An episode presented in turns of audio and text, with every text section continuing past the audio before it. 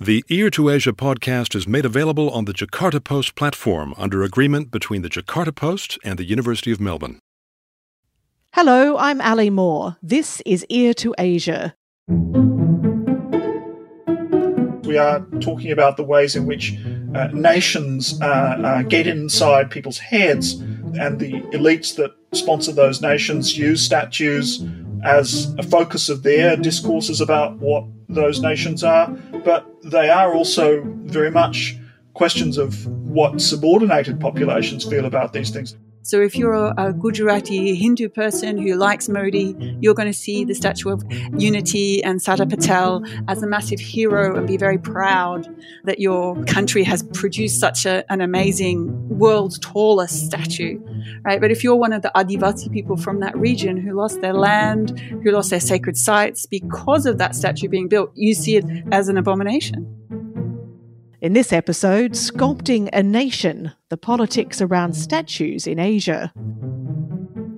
Ear to Asia is the podcast from Asia Institute, the Asia research specialist at the University of Melbourne. Statues became headline news during the Black Lives Matter protests earlier this year, with protesters in Western countries defacing, destroying, or removing statues of historical figures associated with slavery and oppression while people around the globe watch the dumping of the sculpture of Edward Colston, a British slave trader, into Bristol's Avon River, few may be aware that half a world away, Taiwanese protesters have a history of defacing statues of Chiang Kai shek, officially the founding father of modern Taiwan. Throughout Asia, the early post colonial period saw a flurry of statue building aimed at celebrating and commemorating key figures who won freedom for their people, often building over the top of freshly demolished statuary erected by the former colonisers. And for those who think statue building merely a quaint historical practice, the reality is that ever larger and more expensive statues are being constructed today Last year, for example, India unveiled its new 182 metre high statue of a Gujarati politician, built at a cost of 320 million US dollars. So, who chooses who gets a statue and who doesn't? And who decides when statues should fall? To help us delve into the complex relationship between state and stone, we're joined by Asia historians Dr. Lewis Mayo from Asia Institute, a regular guest here on Ear to Asia, and Dr. Ruth Gamble from La Trobe University. As is the norm these days, we're conducting our interview remotely. Welcome back to Ear to Asia, Lewis, and welcome, Ruth. Thank you very much. Hello, Ali. Let's start with a big picture look at the role statues play across Asia. Ruth, what place do statues have and have they had through the ages? So there's a very long history of statue building in Asia, um, mostly associated with religious traditions.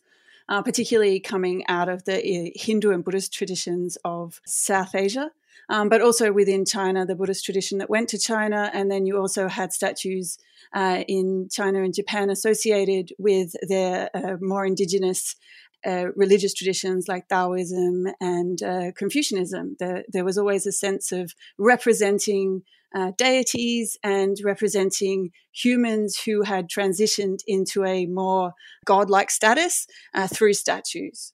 And as that in more modern times translated into not necessarily humans who have achieved godlike status, but humans who play significant parts politically. I'd say that there's a crossover there. um, I'd say that a lot of the that you still have echoes of that tradition. That a lot of the people that uh, have been made statues from in uh, in a lot of places around Asia are afforded uh, because of that tradition of having uh, statues of deities around. They're kind of afforded a, a form of divinity through the making of the statues. And uh, in some places, they're merely, there's a kind of a colonial legacy. But in other places, they're really playing into that, the divine statue building practices. And Lewis, is it fair to say that just as we see debate around statues and who and, and what they represent in countries like the US and the UK, and indeed here in Australia, that it's no different in Asia, that a, a statue is not a fixed historical text?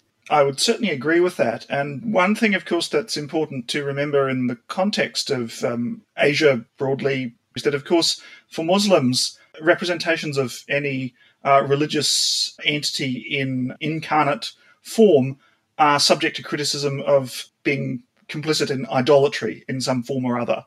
So while what Ruth says represents a very important tradition uh, within the broadly speaking Dharma related uh, Hindu and Buddhist religions, and also in the Taoist uh, and Shintoist tradition, there's uh, an equally powerful critique of images and image building from Muslims within the Asian region.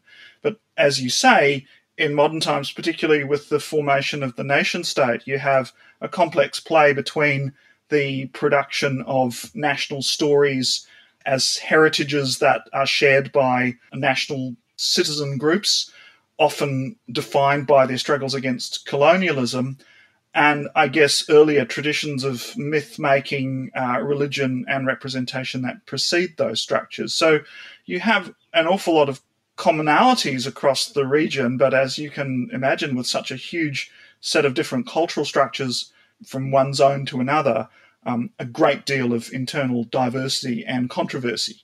Ruth, you, you see that, don't you? You see very different traditions depending where you look on the spectrum of what we might call Asia. Yeah, definitely. I mean, it's more than half the world's population live in this space. A lot of diversity, but yeah, three traditions, uh, like what Lewis was saying. I would see one that's kind of a, a colonialist revolutionary tradition that, um, that talks about you replenish statues and they're used in a more secular way, and then the tradition um, from the Buddhist and Hindu and uh, Shinto Taoist traditions where statues have had a sacred and ongoing role. Uh, and then the Muslim traditions in which most statues are seen as an affront to Allah. It can be very offensive to people from that tradition. So you get these three very different ways of looking at statues, because I think that's something that's really key to how we understand this whole statue debate. How people see them is really what changes over time and plays a key role in how they're treated. Yeah. And I should add that, of course, Christians in Asia are in a complex set of different positions between those Christians who tolerate and accept and indeed revere uh, iconic representations of um, the divine and sainted figures in Christianity, and this is true in Orthodox Christians, such as the St. Thomas Christians in southern India. It's true for Catholics. And for the very many Protestants in Asia, there's often uh, a very strong critique of any form of representation of um, Jesus or Mary or the God Jehovah. And so that adds another layer of that complexity to, to the story that Ruth has outlined there. I know that we're, trying to cover a very vast geographical area and very um, vast subject matter, but let's try and step through some of the very specific examples. And I mentioned Taiwan in, in the introduction to this podcast. Lewis, tell us about the statues of Chiang Kai shek. His defeated nationalist government fled to Taiwan in 1949. There are literally hundreds of statues of him out there. Can you describe the sort of thing we're talking about? Sure. So it's always important to just clarify who Chiang Kai shek was. Chiang Kai shek's prominent, of course, as Mao Zedong's great rival for uh, leadership in the Chinese mainland. Uh, he's a mainland uh, origin person, an army officer who was involved in the revolutionary overthrow of China's last dynasty, the, the Qing dynasty. He becomes the de jure ruler of uh, the Republic of China in the 1920s and 1930s. Uh, he's allied with Mao Zedong uh, in the struggle against the Japanese 1937 to 1945. But in the post World War II era, what you see in the Chinese mainland is competition for power between Chiang Kai shek and Mao. Uh, even though we now associate Chiang Kai shek with Taiwan, the contest over Chiang Kai shek's uh, place in Taiwan history is very much related to the fact that prior to 1945, between 1895 and 1945, Taiwan had been a colony of Japan. And so the period after Japan's defeat saw retrocession of Taiwan. Retrocession is the official term, the reuniting of Taiwan with uh, the political entity on the mainland. And that was a political entity under the control of Chiang Kai shek's forces. Uh, Chiang Kai shek's forces came into conflict in the immediate two to three years after the uh, retrocession of Japan, and this produced uh, an uprising on the part of the local Taiwan population. And this was followed in 1949 by Chiang Kai shek's defeat on the Chinese mainland with a retreat of the nationalist authorities to Taiwan. So Chiang is a defeated figure on the mainland, regarded by Taiwan advocates of Taiwan independence nationalism, which insists that Taiwan is not part of China, as an invader, as someone coming in from the outside. He was the dictator on Taiwan from 1949 until his death in 1975. And during that period, um, a cult of his personality was sponsored, which was uh, characterized by um, a huge production of statues and other representations of his image that were spread through the whole of the country in military bases and in schools and in other spaces like that. But particularly in the years after 1975 through the 1970s, 1980s, there was uh, an intense opposition to the authoritarianism of Chiang from the local Taiwan population in particular. And in the years of Taiwan's, I guess, what we call full democratization in the 1990s, there were calls for the eradication of all of the symbols of his rule, uh, with him being characterized as a an oppressive, dictatorial, and indeed murdering figure in Taiwan. So, what we have in Taiwan, in a sense, is a contested legacy, uh, and the statues have been the focus of uh, very different representations depending on the group in question. Um, the most significant action, of course, was that in the late 1990s, early 2000s, the statues were actually all collected up and put into a park where they now, um, not all of them put up, but a large number of them. So they are there in this park, and this, they're often objects of, I suppose, respectful visits by those who are loyal to Chiang, a small number of people these days, but also objects of attack by people who are critical of his legacy. And in terms of how that contested legacy is played out in statues, uh, I, I, know that you said that many of them were gathered up and put in a park, but there was very many examples of statues decapitated, smeared with paint. Um, there was a lot of uh, very obvious manifestations of that contest, wasn't there? Obvious manifestations of the contest, but it's significant that the the fall of Jiang was a slow fall, in the sense he sort of teetered over and then toppled in his legacy, and that his son took over, modified the system. Then the son's appointed successor, Li Denghui, moved things in another direction. So you don't have the toppling of statues uh, analogous to the toppling of the statues of Saddam Hussein after the Second Gulf War or the toppling of statues in the end of the Cold War in Europe. Contestation is the right word. There's a kind of mockery as well as an attack upon these statues. There are decapitations and other actions that are done in private, but not the kinds of mass actions that we saw with the fall of Saddam Hussein or with the uh, end of the Cold War in Europe. And this is not to underestimate the degree of pain that people who consider themselves to have been victims of Chiang's rule uh, on Taiwan feel. But what it does show is, I suppose, this process being fought out between rival groups, really. And, and as you say, fought out over time. Ruth, is this is Taiwan a, a very good example of where it's in some ways generational change? It's a, a revolutionary environment moving to a post-revolutionary environment. Yeah, in some ways, it, it, seems to me that this process that's going on in Taiwan is really much more resonant with what you see in Australia and other colonial places where you still have this contestation between a colonial legacy uh, that presents itself as having been the developers of that uh, area and uh, older traditions, more separatist traditions, uh, which are arguing against that particular version of history. So it's much more aligned with something like the history wars in Australia than what you have in other parts of Asia. The complexity is, of course, is that in Australia, the discussion is between the indigenous First Peoples and the settlers. Uh, in Taiwan, what you have is, of course, an indigenous population which contests the settler narrative, but this is a settler opposition to a state brought in without the consent of those settlers. So it has certain parallels, I think, with uh, what you would have seen with the creation of alternative memories in the settler colonies in the New World, of course, of which the United States is the most prominent example. So that instead of having statues of King George III, you put up statues of Washington. So it's it's part of that dynamic as well as being associated with the critique of colonialist developmentalism. So it's got another interesting layer in there. And Lewis, in terms of parallels, what about Singapore? Let, let's let's move to Singapore. Are there parallels with Singapore? Well, Singapore is a particularly interesting case because you could say that it's a society formed by migrants very much. So there is an acknowledgement of the first peoples, the Malay peoples in the Singapore story, but modern Singaporean narrative tends to focus on the foundation of Singapore as a free colonial port by the British figure Sir Stamford Raffles in 1819.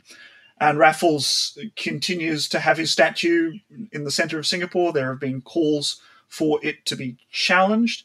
Uh, but the legacy of Raffles is more complex in some ways. Of course, he's someone that outlawed slavery, so his uh, role as a as a colonizing enslaver and conqueror is not quite similar to that of someone like Cecil Rhodes or indeed Clive or other figures in, in India. This is a more complex set of narratives. That said, Singaporeans, I think, are keen to suggest that giving all of the credit to white men for the development of Singapore is wrong. And it's interesting that when Singapore celebrated its bicentennial in 2019, the Singapore government erected statues, temporary statues around the famous Raffles statue in Singapore of other leaders, of Sang Nila Utama, the namer of Singapore, of Tan Tock Seng, the um, key pioneering Chinese ally of Raffles, Munshi Abdullah, Malay ally of, of Raffles and a you know key figure in that area, Narayan Pillai, the founder of the Tamil community in Singapore. So, in a sense, this is a commemoration of an officially endorsed developmentalist narrative in which all of these groups have contributed together to the building of Singapore from nothing. That said, there have been calls, particularly from Indo Singaporeans, for a dethroning of Raffles and a challenging of his legacy. And it may well be that this is in part because Indo Singaporeans have a much stronger set of cultural connections to the critiques of colonial statuary in South Asia than do Chinese Singaporeans who have a different set of legacies in the statue traditions, particularly associated with the cult of Sun Yat sen, the founder of modern China, whose statues, you know, dot Singapore and other places. So Raffles is an, an interesting point of mediation between the different groups who make up Singapore, with there being, of course, a very small population of what we might call British Singaporeans very few people who are actually loyal in any cultural sense to Britain uh, who might see Raffles as symbolic of their heritage.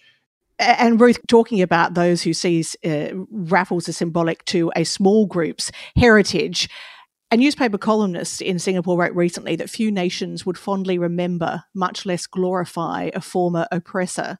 Is it unusual, the situation in Singapore, where the colonizer is revered by at least some of the colonized? It's definitely not what happens in India, where there was a very different approach to the colonizers there in India. And I've noted in the Indian press of late, they've said uh, the people in the West should learn from how we dealt with statues and approach it in that way. And the Indian approach uh, was generally to round all the statues up and uh, put them in a park or in a museum on the outskirts of Delhi. There's one in Delhi, there's one in Mumbai, uh, where people, if they wanted to, uh, it, sounds like the same as the Chiang Kai shek. Uh, statues in Taiwan. If you want to pay respects to those colonizers, you're still able to go there, um, but they're not in the view and they're not in the mainstay. They're not in the national monument areas, and they're not supposed to represent India. It's interesting though for me the the differences between that approach and Singapore in that there wasn't as a kind of brutal and long lasting uh, independence movement, as far as I understand it, in Singapore as in India. So, uh, for, for Indian people, there was a lot more antipathy towards these statues, and they'd already been objects of anger for many years before Indian independence. But then there's one more thing I think that needs to be brought into this. So, old traditions of statues were still embedded in this. So, uh, for example, there was people who started trying to destroy British statues and particularly statues of Queen Victoria before independence. Um, but there was other people that said that those attempts to destroy the statues had allowed Victoria or caused Victoria as a, of kind of a deity form uh, to attack them with plagues and so on. Someone tried to adored in tar the Queen Victoria statue in Kolkata in the late 1880s, and quite soon after that, there was a bubonic plague. Uh, outbreak in India, and there was many people that suggested this was Victoria's revenge on the Indians for disrespecting her statue right? So you see, you have these two traditions on the one hand, wanting to get rid of the colonial statues, but on the other, having an inbuilt respect for statues within the culture that meant that they needed to be disposed of respectfully. You're listening to Ear to Asia from Asia Institute at the University of Melbourne. I'm Ali Moore and I'm joined by Asia historians Dr. Lewis Mayo from Asia Institute and Dr. Ruth Gamble from La Trobe University. We're talking about the politics around statues in Asia. I want to go to, to India as Ruth brought up in just a minute, but first of all, let's uh, let's look at China, mainland China, and the communist revolutionary leader Mao Zedong. His portrait, as everybody knows, hangs over the heavenly gates in Beijing. But Lewis, what about Mao commemorated in statue? How does the Chinese Communist Party view statues? So the Mao cult, I think we can see as typical of a radical Republican statue cult. Um, the Chinese Communist Party, interestingly, was an iconoclastic party, an anti idolatry party. It was committed to the idea that statues were not sacred, that they represented non deities. And Mao's own legacy, it's often seen that Mao is, you know, uh, an idol who is venerated, and that particularly people will cite the presence of Mao statues in people's homes as um, surrogates for god worship, where a, a, family might have an altar with deities on it in its own place. In the Cultural Revolution and in earlier periods under Mao's rule, this was replaced with Mao. Uh, replacement, I think, is the key idea that the Mao statue system by the people who understood it was meant to be an alternative to that traditional religious engagement with representations of deities. And it's very significant that a, a very large Mao statue was erected recently by peasants, by farmers in Henan province in central China, and actually um, demolished uh, as a result of the orders of the government of China on the grounds that it was too much like idol worship. So there's an interesting tension between, I suppose, the idea that Mao is a person, not a god, and a tendency for those other traditions of statue reverence, the idea that the statue possesses power, uh, that it's embodied with uh, a kind of a capacity to bring wealth, to offer protection, to resist plagues, that it can do all of those things. Uh, Maoism was poised between those two poles. And I think it's it's very close to the situation with Stalin and Lenin in the Soviet Union. But, I, I, guess when you talk about interesting and intense tensions and statues in mainland China, Ruth, for an officially atheist country, China also has statues like the Spring Temple Buddha. It's a 153 meter tall uh, statue. Isn't there a fundamental contradiction here? Uh, there's a lot of contradictions there. The Chinese state or the Chinese Communist Party really wants to kind of own the Mao statues. It puts them where it wants to in the centers of town and creates spaces around them. But I think there's different stages in the Chinese state's relationship with statues. So there was the iconoclastic stage during the Cultural Revolution where they tried to destroy all the other statues and promote officially sanctioned Mao statues. And then since the end of Mao's reign, we've had more of a accommodation between the two different groups where the Communist Party has tried to present itself as the protector of uh, particularly uh, Buddhist traditions, uh, which they associate more with the statues. But there's also a big push to get statues of Confucius uh, reinstated in places. But their relationship with the Buddhist tradition is quite interesting because it's a, in similar ways to their relationship with the Catholic tradition. And the building of statues has been a way to promote a state sanctioned form of Buddhism as opposed to other forms of Buddhism that represent a power competition so, for example, the, the Tibetan Buddhist tradition, is particularly headed by the Dalai Lama, is seen as an alternative power structure that um, needs to be gotten rid of. But the, the statues that the state has built are seen as a way to represent themselves as the protectors of Buddhism and therefore aligned with it. So there's a massive statue of Vairochana Buddha in Henan province, but they're all over the place one of my favorite ones is you know the Tibetan prayer wheels where you turn the wheel and it's supposed to say prayers for you. Indeed. There's a massive one of those in a town that they renamed Shangri La, if you don't mind. And uh, instead of having Buddhist prayers on this wheel, it's all inscribed with the sayings of the founders of communism. So you turn the prayer wheel, and instead of releasing Buddhist prayers, you're releasing the sayings of Mao Zedong and the sayings of Jiang Zemin uh, so it's like this real uh, intense uh, entanglement uh, between the Buddhist tradition and the Buddhist practices and the power of the state. Also, the state mandates who can be reincarnated. It's a, it's a very intense entanglement that manifests in all of these different ways, including statues. We talked at the outset, Ruth. Uh, you discussed the blurring of the lines often between the secular and the religious, where human heroes are treated like gods. If we go to India now, tell us about this apparently very good example of this sort of thing in the enormous and incredibly expensive Statue of Unity. Yeah, so um, the Statue of Unity uh, was inaugurated in 2018, and it's a statue of Sardar Vallabhbhai Patel. And he was one of the heroes of the Indian independence movement. And in India is almost as famous as uh, Nehru and Gandhi, right? He's a, he's a well-known figure. There's a lot of streets in India called Patel Drive or Patel Crescent or so on. So people know about him quite well. And he, he has been chosen by the current Hindu nationalist government of India as their favorite founding father, for want of a better word, um, because he represents an alternative to the uh, Jawaharlal Nehru dynasty tradition, which is associated with their political rivals, the Congress Party. So Patel, they put forward as being this mythical man of steel or iron. The word's quite similar in Hindi. And he represents India's future as a strong, dominant country, a very kind of masculine form of nationalism, and is put up in contrast to Gandhi, um, who's kind of sometimes portrayed as being a bit wimpy. Also, Jawaharlal Nehru, there, there is this idea that they're not quite masculine enough, not strong enough, not iron enough to handle what India has to deal with now.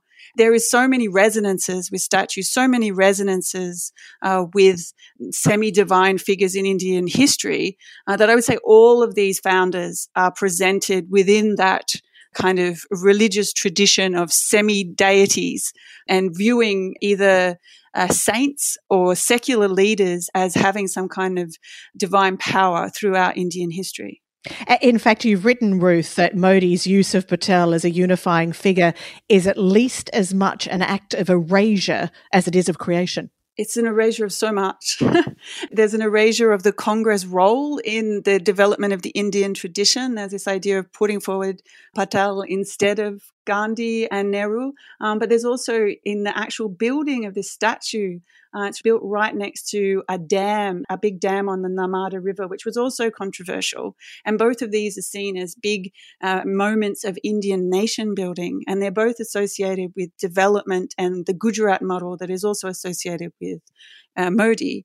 And building those, it not only overshadows literally the memories of Gandhi and Nehru, but also they had to remove all the indigenous people that lived in the area, the Adivasi people, and uh, take them away from their sacred sites. They'd already been moved for the dam, and now they were moved again for the statue, so that that area could be cleaned in order to build this massive statue.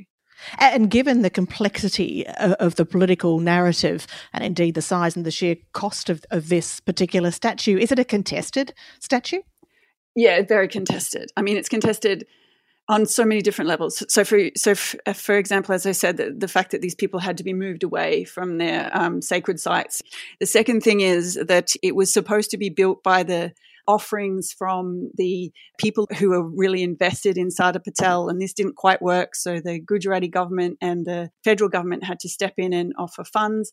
And there was also issues. It was supposed to be a representation of how modernity can be used uh, to build statues. And I, I, was thinking this is also the case with the Vairochana Buddha, um, the Spring Buddha in China. You have this combination of technical feats right? That as well as uh, this is showing what India and China can do as nation states, as developed nation states with lots of power, as well as being a representative of a cultural heritage. This uh, statue was supposed to show a technical feat for India, but in order to finish it, they actually had to bring in Chinese artisans to do some of the work on the iron, on the steel, on the bronze casting for the statue. And there was also the idea of why are you building a statue to Patel? He was a bit of a controversial figure. He's always seen as the strong man, but also uh, he respected Gandhi. Why not? Why is he being promoted instead of Gandhi? India is such a diverse and complex subcontinent. Uh, but here, the, literally the idea of a statue of unity. Um, it's a very uh, homogenous uh, version of India that is being promoted here.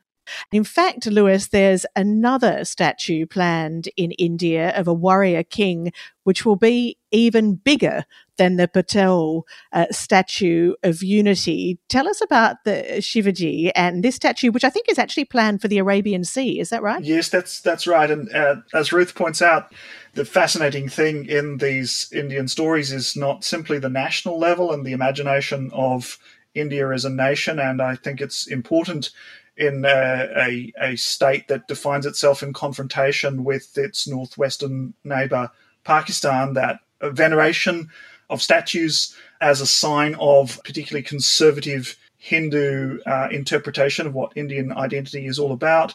That Shivaji is a Marathi leader from the 17th century who is promoted by Hindu nationalists not simply for being a warrior figure who was, you know, like all warrior figures, um, a figure of, of, armed resistance and of state building, but actually someone whose power arose in in opposition to the Mughal Empire, the um, Central Asian Turco-Persian dynasty that, in a sense, unified India in the period prior to the British. That uh, this is an alternative to an image of Muslim rule, but significantly also a symbol of local nationalism, of Marathi regionalism. And so Shivaji has been promoted by Marathi uh, speakers, in particular in Mumbai, India's largest city, uh, in opposition to foreigners in a lot of cases, including Gujaratis, which is uh, significant in the sense that the um, Patel statue, sponsored by Modi, uh, both Gujaratis, is a strong um, assertion of the Gujarati role in the formation of India.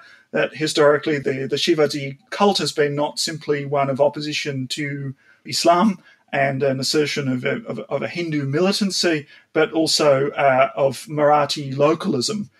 Uh, it's significant too that there's another large statue going up in uh, Mumbai, which is the Statue of Equality, the statue dedicated to the figure B.R. Um, Ambedkar, who is in fact a convert to Buddhism, on the side of the Dalit or uh, scheduled castes, the socially demeaned section of the Indian population. So we can see that competing representations of what modern Indian nationalism um, means involve multiple religious identifications, but one could argue that one of the unifying points, of course, is a distance from Islam, and particularly because of Islam's caution about representations of human beings and particularly to any form of veneration of images that might move them onto the religious plane.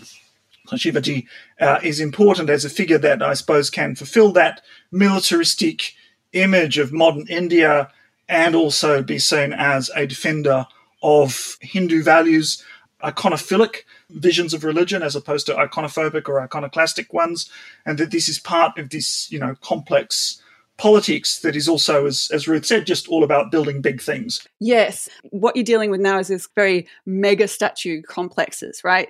Uh, in my head, I, I keep thinking of them as the big bananas um, of, that's a very that's a very Australian comment. yeah, very Queensland comment. Sorry about that. But they're tourist icons. They will draw people in. But before that movement to the to the mass statues, for the past few decades, you've kind of had competitive statue building on a, a more local level. And one of my um, favorite stories about this is uh, Mayawati, who was the chief minister of Uttar Pradesh, and she was the first woman and the first Dalit to be the chief minister of a, a major state like Uttar Pradesh.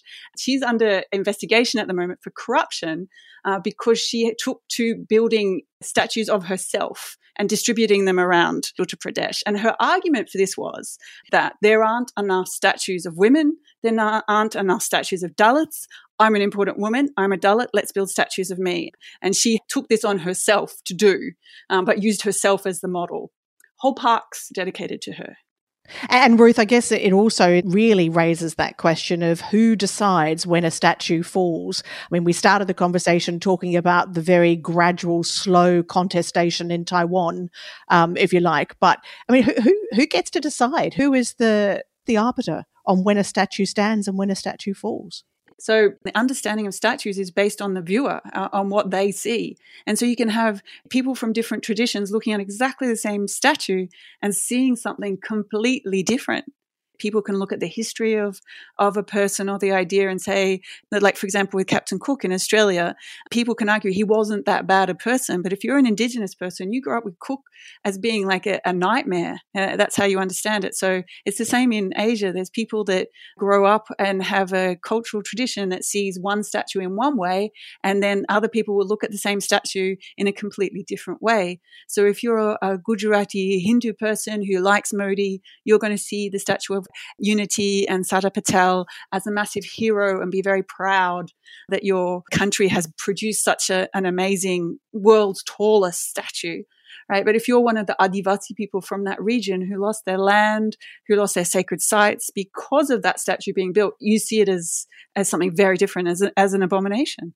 Yeah. So who gets to decide basically is who has who has the power really. But then if, if you're in a democracy that uh, should be a deliberative process as opposed to coming down mainly through force. Lewis how do you see that question of who decides what falls? I, I guess uh, this is also to do with I, I suppose the nature of um, modern types of states in which popular will has to be invoked by the governing powers. But in all of these contemporary contexts um, there are plural views of what the history of that state should be. And I guess the authorities are not in the kind of position that you would find in, in pre modern contexts where um, they, in a sense, build the statue and the populace decides what to do with it. We're looking at a situation in which, you know, the populace, and as Ruth has pointed out, you know, it's not simply that the, the statue represents authority and power, there's also you know popular engagement with it, and we could say that that's true for other iconophilic traditions such as Catholicism or, or Orthodoxy. But in the contemporary period, of course, we are talking about the ways in which uh, nations uh, uh, get inside people's heads, and the elites that sponsor those nations use statues as um, a focus of their discourses about what those nations are. But they are also very much questions of what subordinated populations feel about these things.